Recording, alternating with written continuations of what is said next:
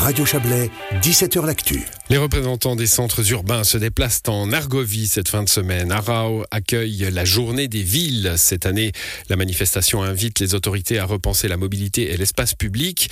Les villes se densifient, les transports se développent et la population veut passer plus de temps à l'extérieur.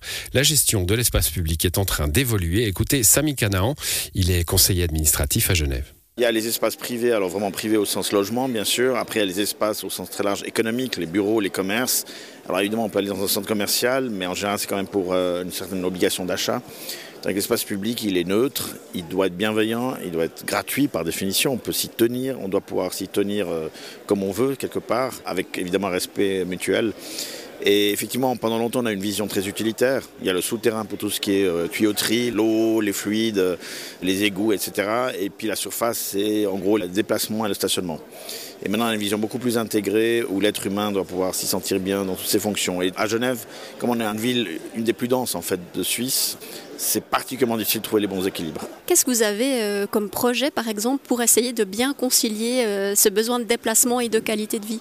Alors clairement, même si parfois les gens ne euh, comprennent pas toujours, mais de plus en plus ils comprennent, hein, c'est que historiquement la voiture prend beaucoup de place. Et c'est physique, c'est même pas une histoire de politique idéologie, c'est qu'une voiture est utilisée en moyenne même pas une heure sur 24 heures une demi-heure parfois même. Le reste du temps, elle est stationnée, souvent dans l'espace public. C'est quelque part un gaspillage colossal d'ailleurs, le nombre de ménages qui ont des voitures se réduit de plus en plus dans les villes en général. À Genève aussi, on est maintenant comme Berne et Zurich, en dessous de 45%. Donc il ne s'agit pas de chasser la voiture à tout prix. Il y a plein de situations qui nécessitent la voiture, mais en tout cas de réduire son emprise.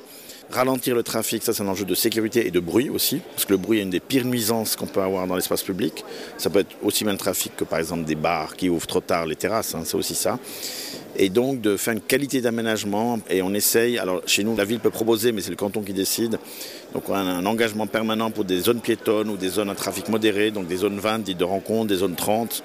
Une végétalisation. On travaille par exemple sur la rue Carouge actuellement, sur l'avenue du Mail, des grands axes hein, qui sont importants, euh, ou des plus petites rues bien sûr aussi, le quartier des Eaux Vives, le quartier des Paquis.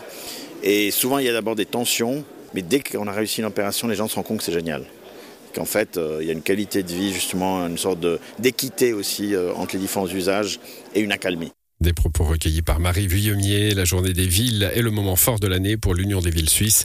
En 2024, la manifestation aura lieu à Lausanne.